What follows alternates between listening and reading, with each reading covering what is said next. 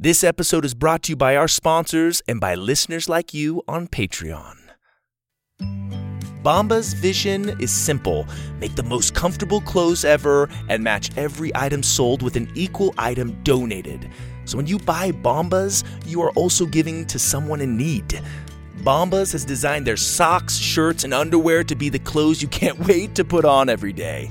The Webb family over here has used them and we love them. They're comfy, fun looking, and come in family packs, which is awesome. I've never seen that before. I use my Bombas socks when I go on runs and they're extremely comfortable. Everything they make is soft, seamless, tagless, and has a cozy feel. And the Bombas t shirts are made with thoughtful design features like invisible seams, soft fabrics, and perfect waist so they hang just right. And did you know that socks, underwear, and t shirts are the three most requested clothing items at homeless shelters? That's why Bombas donates one for every item you buy. So far, Bombas customers like you have helped donate over 50 million items of essential clothing. Go to bombas.com slash purple rocket and get 20% off your first purchase. That's B-O-M-B-A-S dot com slash purple rocket for 20% off bombas.com slash purple rocket. Parents, school's out, summer's here, and the kids are back at home with a lot of free time. Go wild with wonder this summer without school. Enroll in a fun, flexible learning experience with over 140,000 online classes and camps for every kid with any interest. Look, as a fellow parent, I get the pressure of finding something engaging and useful for our kids to do over the summer break. OutSchool can help keep them engaged and their minds stimulated and their imaginations firing. They offer every kind of class you can imagine from entrepreneurship to freestyle dancing to art, even magic lessons. There's something for kids of all ages, grades, and interests. We homeschool in the Webb House, and we plan to get Aurora and Cohen signed up with some OutSchool activities to keep them engaged in a fun way and help them explore their talents and maybe discover some new ones. OutSchool will have your kids loving to learn and having fun doing it. Head over to outschool.com slash purple rocket and use code purple rocket to learn all about OutSchool's summer programs and save $15 on your child's first class. That's O-U-T S-C-H-O-O-L dot com slash purple rocket to save $15 on your child's first class. Outschool.com slash purple rocket, code purple rocket. And don't forget, parents, supporting our sponsors is a great way to support this podcast. And now, back to our show. Previously on Camp Dino, Bo and Zada came across tribal masks covered in the blue while out practicing with their dinos. They fled the scene and hid in Boom's watchtower, where they overheard Boom and Pa talking about an imminent threat on the camp, and the blue has something to do with it. A sound distracted Pa and Boom long enough for Bo and Zada to sneak away on the back of Echo. And as they flew away, Bo saw firelight glowing in the distance. And now for episode 9 Survival of the Thinnest. The Purple Rocket Podcast presents Camp Dino.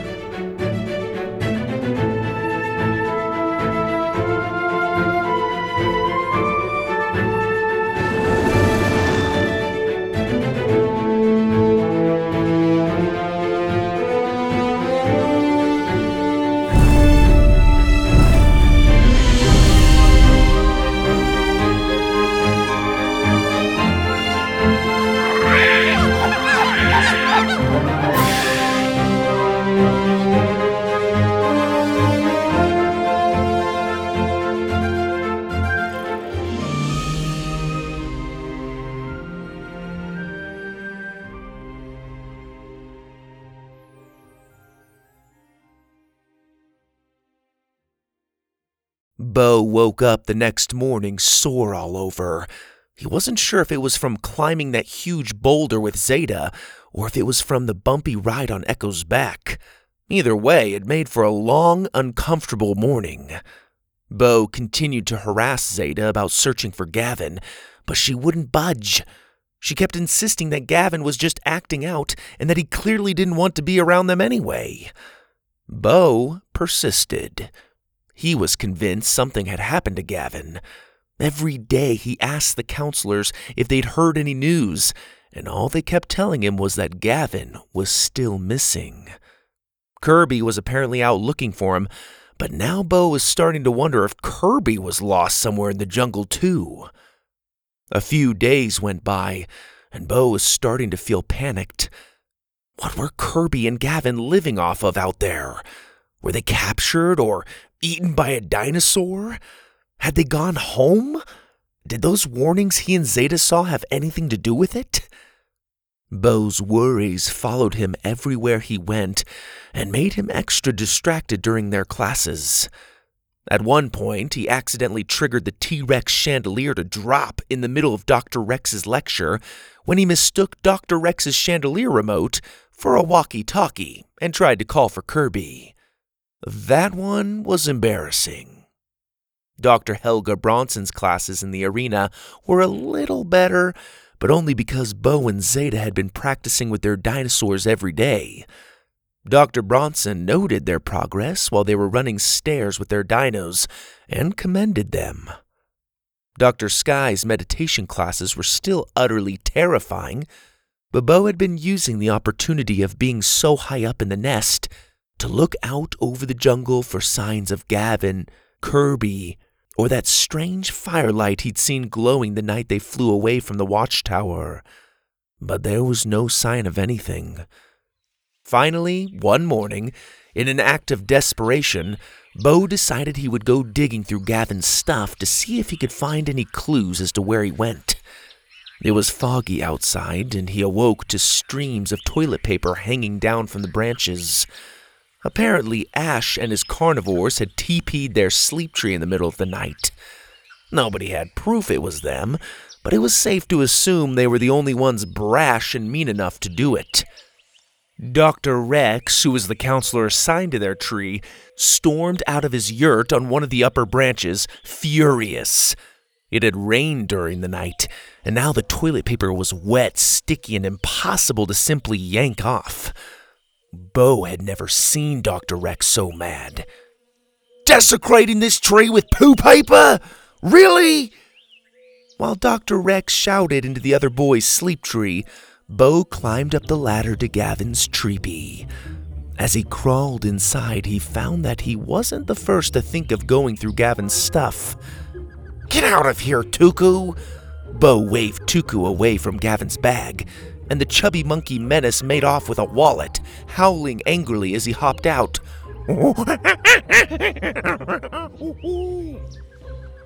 Bo looked around at what was left.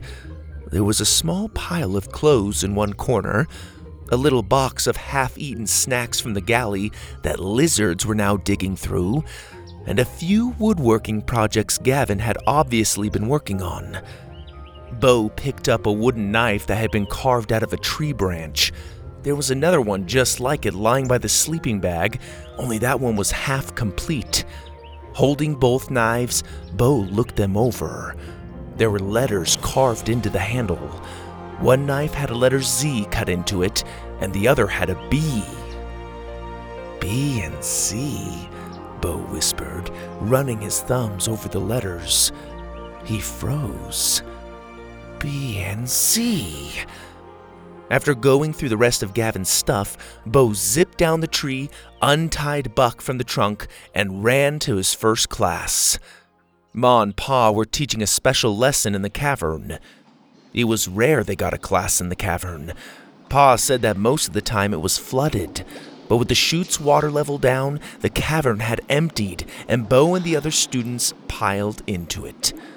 Bo had never been inside such a big cave. The slimy wet walls were lit with flickering torches. Long stalactites hung from the ceiling and dripped water into dark pools. Cave bacon, a strange rock formation that looked surprisingly like actual bacon, fanned out and glowed in the torchlight. Buck bit onto some and was disappointed to find it lacking the smoky pork flavor of Sloppy Joe's delicious bacon.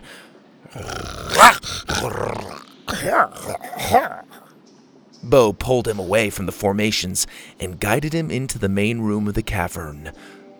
Ma and Pa were standing in the center of the room in front of an enormous stalagmite that looked like a giant melting chocolate cake. A circle of torches lit the large cave, and luminescent beetles glowed blue on the dark ceiling above. Growls and groans from the surrounding dinosaurs echoed off the walls. Ma and Pa, dressed in their best caving outfits, waited for all the kids to get settled. Bo saved a seat for Zada on one of the smooth rocks and looked around. A fin backed Dimetrodon was drinking from one of the pools, and another kid was struggling to keep her Ankylosaurus from eating a dead bat on the ground. Whoa, stop it, Jasmine! It could have rabies! The girl said. Bo scrunched his face. Jasmine? Really? The more he looked around, the more he realized how few of the kids he actually knew. There were a lot of familiar faces, but Bo couldn't remember anyone's names. Which was sad considering he shared his classes with several of them.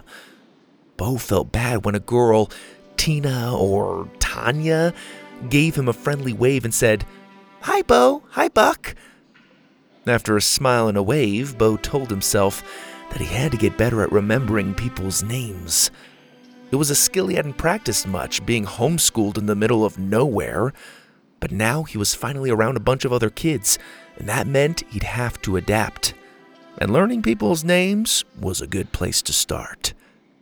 He listened intently to conversations going on around him. Every time he heard a name being said, he locked onto that name and whispered it over and over while looking at that person's face. He used this technique to memorize facts from books before taking a test back home. As he scanned the room, whispering to himself, he overheard Ash and his friends bragging about teepeeing the blue sleep tree. Did you see me get that roll into Todd's treepee? Ash was saying.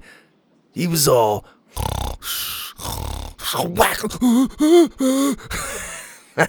that was hilarious. The carnivores all laughed around him. Bo shook his head and pulled Buck away from chewing on a small stalagmite.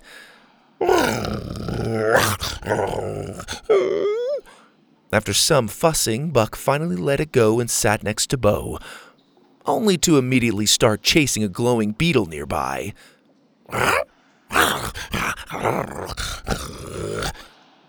Bo was starting to get used to Buck's spazziness in fact, he'd noticed over the last week how much better Buck was at listening to his commands, even if it got him to sit still for just a few seconds.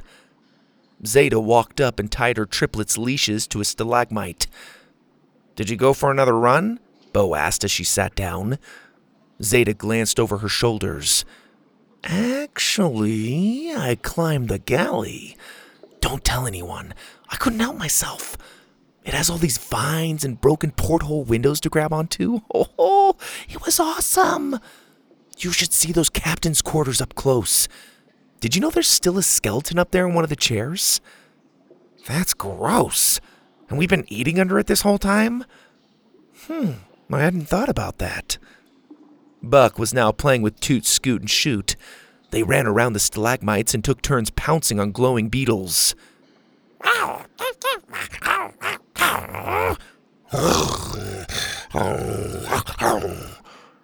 Bo nodded to them.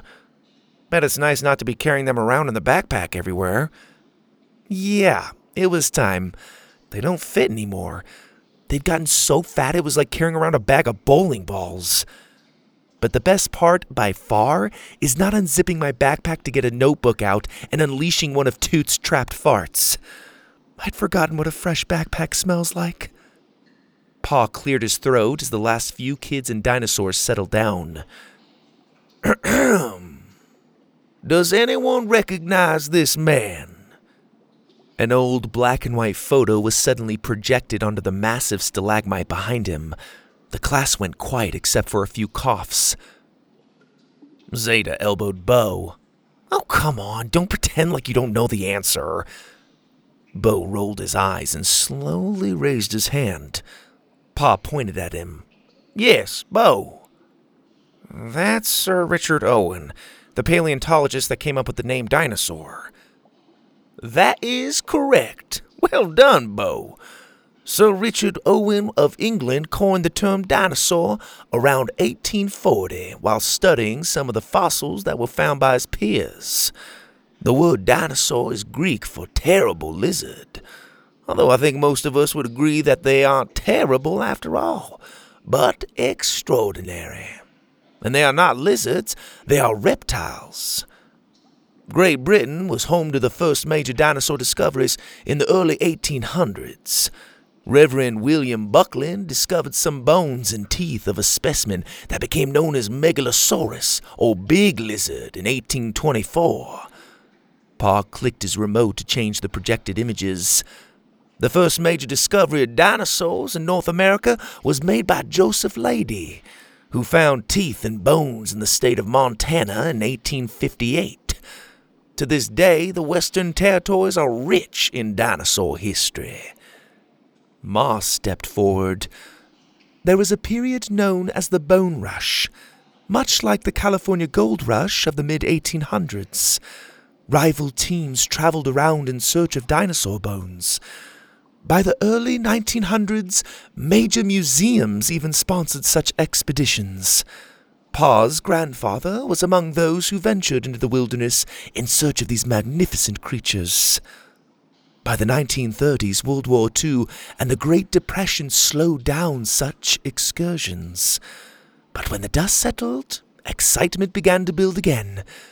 By the 1960s, we were in a dinosaur renaissance, and discoveries were being made regularly. Questions were being answered, and our knowledge was expanding. Despite the competition that surrounded early discoveries, despite those early heated scientific debates, Despite the differing opinions on how to handle the samples, these groups shared one thing in common their passion for dinosaurs. We're not being tested on this stuff, right? Zada whispered to Bo. Doubt it. But if we are, I can help you out. It's pretty basic stuff, it's just the dates that get tricky. By the way, Bo pulled out the wooden knives. Check it out. Zada took the knives. Sweet. You making me a present? What? No. You really think I could carve something like that? So where'd you get them? Where do you think? Ah, so now you're snooping through Gavin's stuff. Zada, we gotta figure out where he went. So yeah, I went through his tree and maybe tried on one of his tank tops. Didn't fit, did it? I was swimming in it, but that's beside the point. Look at the handles. Notice anything interesting? The letters B and Z? Gavin knows the alphabet? B and Z? Bo pointed between them. It finally dawned on Zada. Bo and Zada? He was carving these for us? Bingo was his name-o. Oh. See, I told you he considered us friends. Fine, he thought we were friends, so what? So, we need to go looking for him. He's lost out there, Zada. We gotta do something. Bo, you care way too much about this friend loyalty stuff. We don't owe Gavin anything. Clearly, this friend loyalty stuff isn't important enough to you. Let me guess, it's because you bounced around a lot and never had time to really make close friends as a military kid?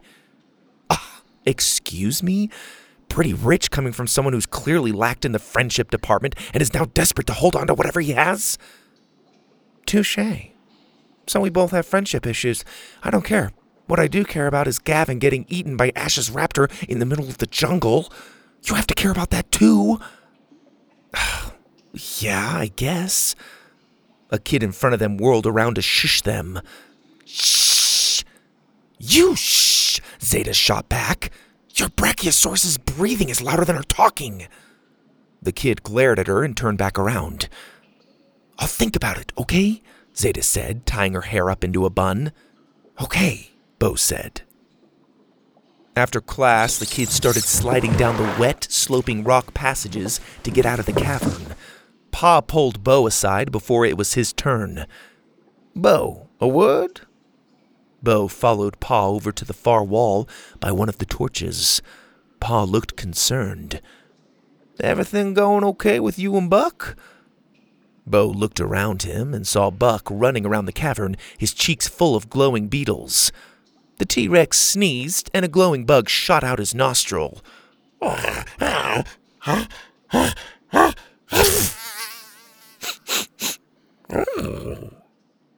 It's getting there, Bo said. We're making progress. I haven't been eaten yet, so that's got to be worth something. Pa chuckled uncomfortably. I'd say. He played with his green suspenders. Bo, I was wondering if you've seen anything out of the ordinary lately. Bo played dumb. Like what? Oh, I don't know. Strange things in the jungle? Things that maybe spook Buck here? He studied Bo's reaction, which was impressively stoic. Bo considered telling Pa about the masks he'd seen pinned to the trees and the painting of a T Rex and the blue, but something told him he'd just get another made up story to put him at ease. That or Pa would just force Bo and Buck to stay in a yurt for the rest of camp, and that would mean Bo couldn't go looking for Gavin. I don't think so, Bo said, pretending to rack his brain. Okay, okay, all right. Just checking. Why? Should I be seeing something? No, no, no, not necessarily. Buck is just a special dino, and special dinos have a way of attracting trouble. I want to make sure you both feel safe. If anything comes up that doesn't seem right, I want you to come straight to me. Understand? Bo squinted. Does this have something to do with Gavin's disappearance? Pa scratched his gray curly hair. I appreciate your concern for Gavin. As I'm sure you've heard, Kirby is out there looking for him. Gavin, like many of our dinosaurs, is a free spirit, a wild soul that doesn't like much to be contained. But I'm confident he'll turn up. Don't you worry. That hadn't really answered Bo's question, but when Bo opened his mouth to say as much, Buck started gagging on a piece of stalactite.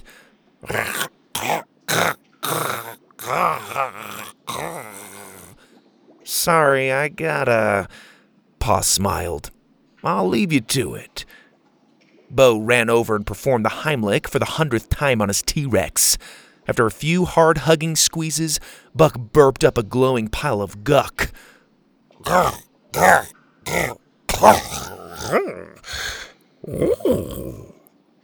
Bo stared at it in disgust. Guess I'm skipping lunch today. After Bo and Buck had slid down the passageways out of the cavern, they caught up with Zada in front of the sleep trees. Together, they took the low flowing chute down to their wilderness survival class with Dr. Lovekin. Bo was relieved to find that they weren't the last ones to arrive. The last thing he needed was to give Lovekin another excuse to hate his guts. Looking as gruff and hairy as ever, Dr. Lovekin barely even looked at him as he assembled the kids and their dinos outside the shanty, did a quick head count, and then led everyone into the jungle. His disgusting wild hogs snorted by his side as they hiked through the trees. Lovekin was mumbling to everyone as they walked, but as usual, no one understood a word. Gonna find a night ball here in the middle shelter for the night, He grunted. Then y'all gonna have to sleep in it. Did he just say we're making shelters and sleeping in them? A curly haired girl whispered back to the group. Several of the kids groaned. What's that? Zada asked Dr. Lovekin a few minutes later after they jumped over a stream. What what? Lovekin stopped and looked at her through the giant wad of hair that was his face. Zada heard more grunts and realized it was Cutie Pie she was hearing. Oh, uh, never mind. Hmm. Dr. Lovekin himself gave a very boar like grunt before turning and marching on. He grabbed galley snacks out of a pouch and tossed them down to his hog. Here you go, pie. Gotta keep not fat. Cutie Pie snorted gleefully as she gobbled up the treats. The wild pig was clearly enjoying their little excursion, except for the couple of moments when Buck nipped at her.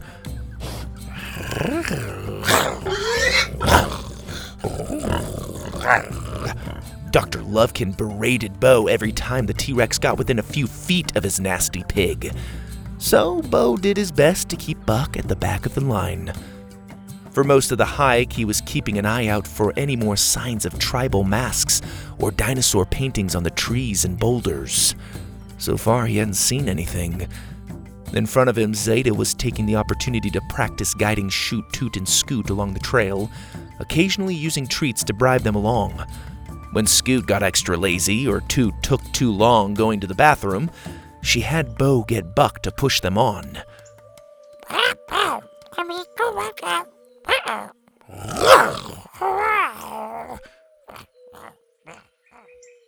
Finally, after an hour of trekking through the jungle, Dr. Lovekin came to a stop in a wide clearing. It was an incredible spot with multiple streams, a couple of waterfalls, and several fallen trees that were now covered in moss and sprouting flowers. There were even ancient relics scattered about stone pillars with carvings of an indigenous people that were tipped over or covered almost entirely in vines. Did the ball. Lovekin grunted. I'm gonna show you the bait to make it shelter. Out of my demonstration, you're all gonna make one to sleep in the night. Did you catch that? Bo whispered to Zada. All I heard was demo train and sleeping in tonight? Yeah, I don't think that was it. It finally clicked as everyone watched Dr. Lovekin start to gather supplies and build a shelter. As he spoke his native gruntanese, the kids discovered that Kiara, the girl with the Parasaurolophus, was actually able to understand Lovekin surprisingly well. Apparently, her brother broke his jaw one summer and she had to learn how to understand him. Everyone leaned in as she quietly translated. Stay on, you're gonna find a sign. He's saying that step one in building a wilderness shelter is choosing the right site. Oh. The kids were all in awe at her translating ability. Lovekin continued his grunts and mumbles while Kiara related the message. He says you want to find a dry, flat space. If it's not flat, rainwater can run down a slope into your shelter. The next step is to assess your needs. Does your shelter need to be hidden from danger or do you want it to be visible to passersby? How cold is it outside? Do we need to build a fire right outside the shelter or even in it? That will obviously not be the case out here in the jungle. Then we're gonna look around and see what supply we're gonna work with. Next, you will look around the area to see what supplies or tools you have to work with. For instance, I see thick branches around. We can use those as poles for a teepee. We assemble the post like this and cover it with these thick, water repelling leaves. There are also several fallen trees in the area. We can build a fallen tree shelter by propping the branches up against the trunk and covering it with leaves and more branches. You can always combine these types of shelters or fabricate your own. He knows the word fabricate? whispered one of the kids. No, I added that in there, Kiara said. The kids all listened in amazement as Kiara translated into English how to build an A frame shelter, a debris teepee, a lean to, a brush shelter with a smoke hole, and several more structures. Once Lovekin was done with his demonstration, he stopped and looked at Kiara. You been translating for me? Kiara flushed. Um, no? Lovekin grunted and shouted something else that made him sound like a constipated bear. Everyone waited for Kiara to relay the message, which was that they had until nightfall to make their shelters. Bo and Zada got to work making a couple of impressive fallen tree shelters by leaning thick branches against a fallen tree and covering them with big rubber leaves. When they got stuck, they examined Lovekin's example and realized they needed to weave the leaves between the branches to keep them from sliding off. Night came shortly after they'd finished their shelters. They didn't look pretty, but they'd at least protect them from the rain, which was a typical nuisance on most nights in the jungle. Lovekin walked around the campsite, helping kids start fires outside their shelters and making sure the little huts were up to snuff. He seemed especially impressed with Ash's yurt. He and his carnivore friends had made three of them that wrapped around a large tree and were connected by little lean to hallways. Of course, in order to create their masterpiece, they had to steal branches from the other kids' shelters. Some of the dinosaurs in camp decided to take up all the space in some of the shelters and growled at any of the kids that dared to intrude. Buck and the triplets were just fine wandering around outside. I'm going to get some more kindling for the fire, Zada said, putting the last giant leaf on her shelter. Watch the triplets for me? You got it, Bo said, tossing Buck a piece of jerky from his oversized backpack. A minute later, Bo heard Zada call for him. Bo, come here! Bo tied off the dino's leashes and ran over to the outskirts of camp, where Zada was standing in a shallow hole. What's up? I don't know if I'm imagining things, but there's something about this hole that doesn't seem right. It was too dark for Bo to tell. Hold on. He ran over and grabbed an empty clear water bottle, scooped up several glowing insects by the creek, and came running back with a glowing bug lantern. The blue light illuminated the area around Zada. Bo's eyes went big. It's a footprint. I knew there was something weird about it, Zada said, stepping out and taking a look for herself. Bo held the blue bug lantern over the footprint and mumbled to himself. Let's see, three rounded toes, aggressive stomp. Is a Stegosaurus print. An adult Stegosaurus print. Bo and Zada looked at each other for a long moment. How's that possible? Zada asked. I thought all of the dinosaurs at Camp Dino were young. Bo stared over the print in disbelief. They are. What's going on?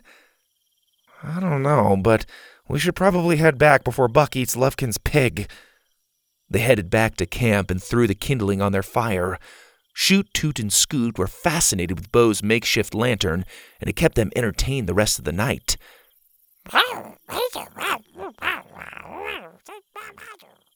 Once all the tinfoil dinners were eaten and the dinosaurs were tethered to trees, the kids tucked in for the night. Some groaned at the breeze blowing through the cracks in their huts. Others whined about the bugs and critters coming through the front doors. One kid fought with his iguanodon that kept chewing the leaves off his hut. Ash and his buddies were laughing about who knows what, and Bo fell fast asleep on a pile of fuzzy moss. Hours later, Bo was suddenly jolted awake by the sound of squealing. He jumped out of his shelter and found Buck chasing Cutie Pie through camp. Bo rubbed his eyes. He could barely make out their shapes in the moonlight. What's going on there, Cutie Pie? He heard Lovekin shout from his perfect teepee. Bo ran after Buck. Buck, stop it! Get back here! The T Rex chased the squealing hog into the jungle, and Bo ran after them. Buck, stop now! Bo ordered. But Buck wasn't listening. Like the little dinosaur's hunger had taken over. His primal instinct to hunt was in overdrive. They ran further and further into the jungle. Though chubby, Cutie Pie was surprisingly agile for a wild hog. Every time Buck got within biting distance, she jerked in another direction. Bo was having a hard time keeping up with them. He ran as hard as he could, ducking under vines and tripping over roots. He saw a faint orange light up ahead. It grew bigger and bigger until a campfire became clearly visible. When they reached it, Buck skidded to a stop and growled. Cutie Pie frantically turned around and ran for her life. Buck didn't chase after her. He just lowered his head and continued to growl.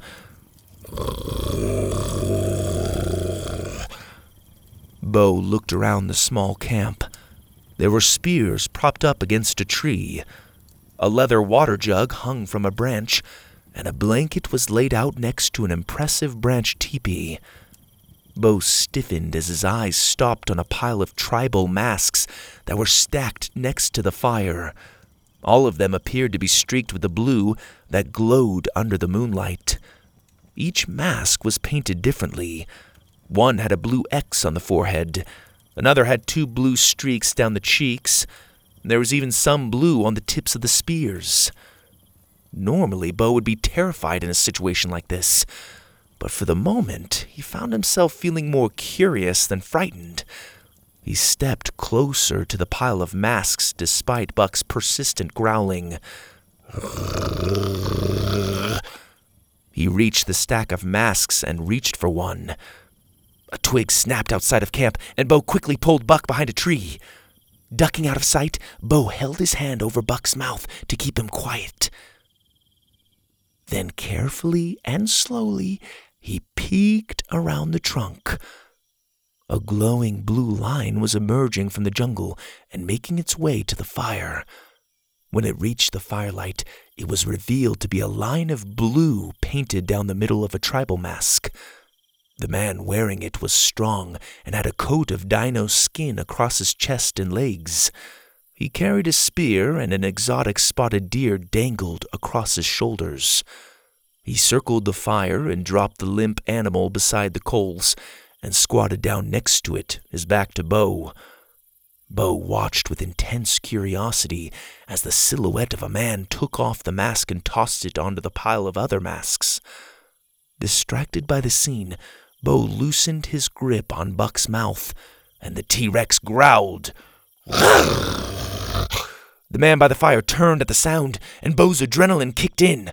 Run, Buck! He pulled Buck's leash, and they sprinted back through the jungle, the firelight getting smaller and smaller behind them. After a few wrong turns, Bo found his way back to his shelter, where he saw Dr. Lovekin and all the kids out of their huts waiting for him. Bo, are you okay? Zada said, running up to him. Where you been? Lovekin spat furiously.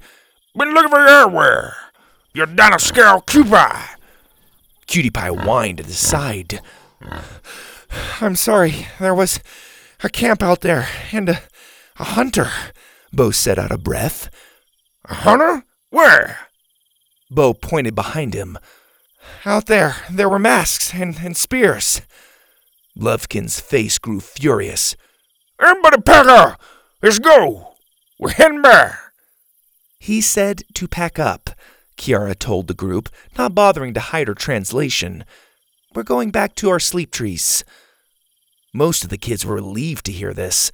They gladly packed up their things and followed Dr. Lovekin back through the dark jungle to their sleep trees. Along the way, Dr. Lovekin kept giving Bo and Buck sour looks. Bo told Zada what he'd found. Did you talk to the guy? Zada asked. Um, no. Would you have? He had like ten spears nearby, and he'd just come back from hunting. The guy knew how to use a weapon. And he had a bunch of masks? At least five. I almost grabbed one, but he came back before I could. You think it's just one guy that's been hanging all those masks everywhere? Bo shrugged. Possible. He had a bunch of them. The weird thing is, he didn't chase us. Buck and I just took off and he stayed put. If he was really dangerous, wouldn't he have come after us? And if he was there the last time we found masks, he didn't chase us then either. Maybe we should tell Pa. Not yet. Pa will probably make us stay in our sleep trees if he finds out. Let's find Gavin first, and then we can tell him. Fine. Zada reached the red sleep tree and climbed up to her branch. Bo tied Buck to the base of his tree and then rose up the lift past the blue lanterns to his branch. As he walked out to his trepee, he stopped just before climbing in. He heard a low rumbling noise approaching camp. He turned and looked towards the camp gate. A single spotlight was making its way down the trail. There was a loud bang from a gun, and the gate slowly opened. With the rev of an engine, a motorcycle sped into camp. Bo smiled. It was Kirby.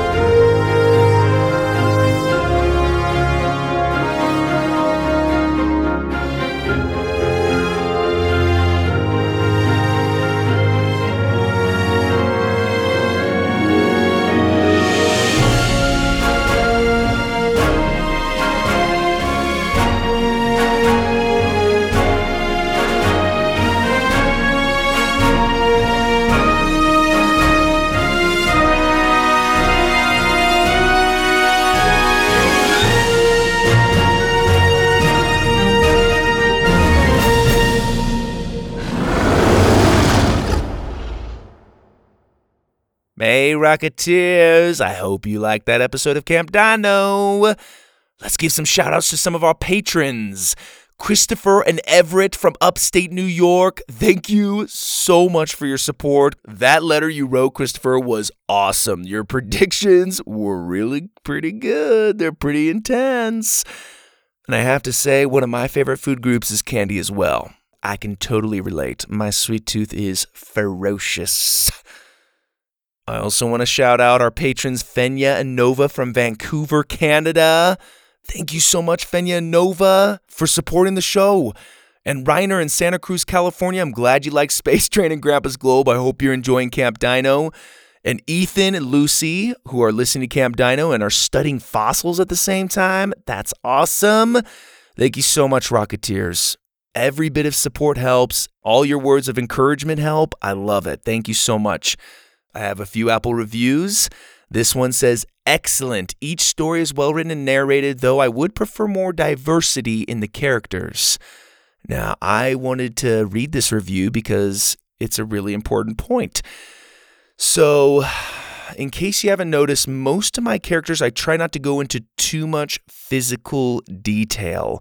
A lot of times I'll describe somebody as just maybe having dark hair. Um, occasionally, you know, I might make it more obvious maybe what um, a person's ethnicity is, or, you know, obviously if I say somebody's a redhead, you kind of have a, a pretty clear picture of what that person looks like. Um, but I'm intentionally leaving out uh, a lot of descriptive words when it comes to talking about these characters because I want people of a variety of backgrounds, ethnicities, whatever, to be able to plug themselves into these stories. So, so if you find me lacking some descriptive details, know that I'm doing that intentionally because I don't care what your background is. I want you to be able to try to relate to the story. Um, but anyway, yeah, so that's a great point. Something I'm going to continue to keep in mind. Um, I do, when I'm writing these stories, I do picture uh, people of different ethnicities and different roles. A lot of times, um, it just depends on the role. But I don't even like saying necessarily what I'm picturing um, because I know we have a worldwide audience and um, I want you guys to be able to, like I said, plug yourselves in as much as possible. But thank you so much for the feedback. It's important. This next review says, My name is Belle, my brother is Zach. My favorite show is Grandpa's Globe, and Zach's is Winglings Under the Willow Tree. More Digger, Grandpa's Globe, and Space Train and Winglings Under the Willow Tree. Susie, More, Lydia, and Zeta. They're my favorite characters. Zach's favorite is Will and Dylan. My favorite episode is Nigerian, the Brass Compass Part 1 and 2, and the Globetrotter Society Episode 8, Grandpa's Globe. I really like Nigerian the Brass Compass as well. I think that's the one with Grandpa's gadget ring that turns into the ring car and they ride on the rooftops. If I'm not mistaken, I could totally be wrong, but it's a really cool episode. I love uh, I love Grandpa's Globe. I love all these stories, but Grandpa's Globe's awesome. The characters are really fun. It is cool that Zach is uh, really into winglings under the willow tree. It's so funny. I, I think a lot of Rocketeers, when they first scan through the stories of the Purple Rocket, they see winglings and maybe if it's like a boy boy who's like, I don't know, 10, 8, 11, whatever. Uh, he sees winglings and he's like, oh, I don't want to, I don't want to listen to a fairy story.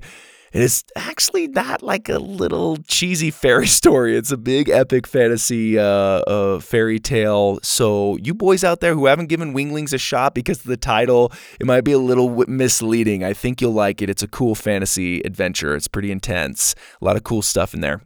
This next review is from Flame Knight 9396.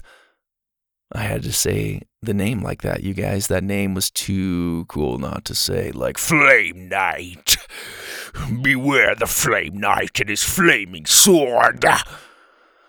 I'm not making fun of the name. I think it's actually genuinely awesome. I think this podcast is good. It is appropriate for all ages and is not too babyish. It's getting hard to find a podcast that doesn't think all the listeners are five and younger. Thanks for the podcast. Love it. Thank you, Flame Knight. Uh, I agree. Uh, hopefully, parents, you've read in the description, the podcast is really geared towards kind of the six to 12 crowd. Um, that's not to say a four or five year old can't enjoy a lot of the stories.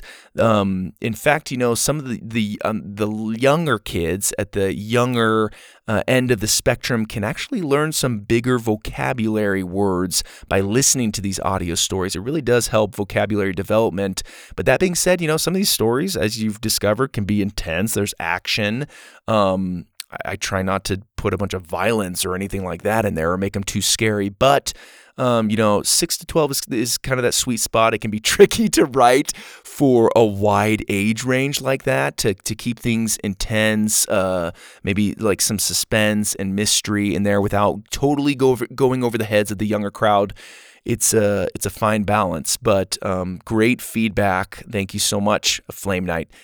This next one's from Lady A1120. It says, I love this podcast. Ever since my friend told me, I've been listening to this and it's the best. Literally, while I'm doing things, I'll listen to this and I'll get super excited to know what comes next. I love it. That's awesome. And that's awesome. Your friend told you about this podcast. Rocketeers, that's the best. That's the best compliment you can give me. If you tell your friends about this podcast, come on. It doesn't get any better than that. That's amazing. I love it. I love hearing that. Thank you so much. Thank you so much. Like I said, I can't always get to, I'm not going to get to all these reviews, um, but thank you so much for leaving them. You could leave a review on Apple Podcast and you could support the show and become a patron by going to patreon.com slash purple rocket podcast and you can support the show that way. So thank you so much, Rocketeers, for checking back, for listening regularly, for your feedback, your letters, your drawings. It's amazing. Thank you, Mom, Roxanne Webb, for looking over this story for me and a huge thank you to my family, who really makes the ultimate sacrifice of letting me step away to write and record these stories outside of my full time job. So, um, pretty amazing. Anyway, Rocketeers, thank you so much. Check back next time for an all new episode. This is your host, Greg Webb.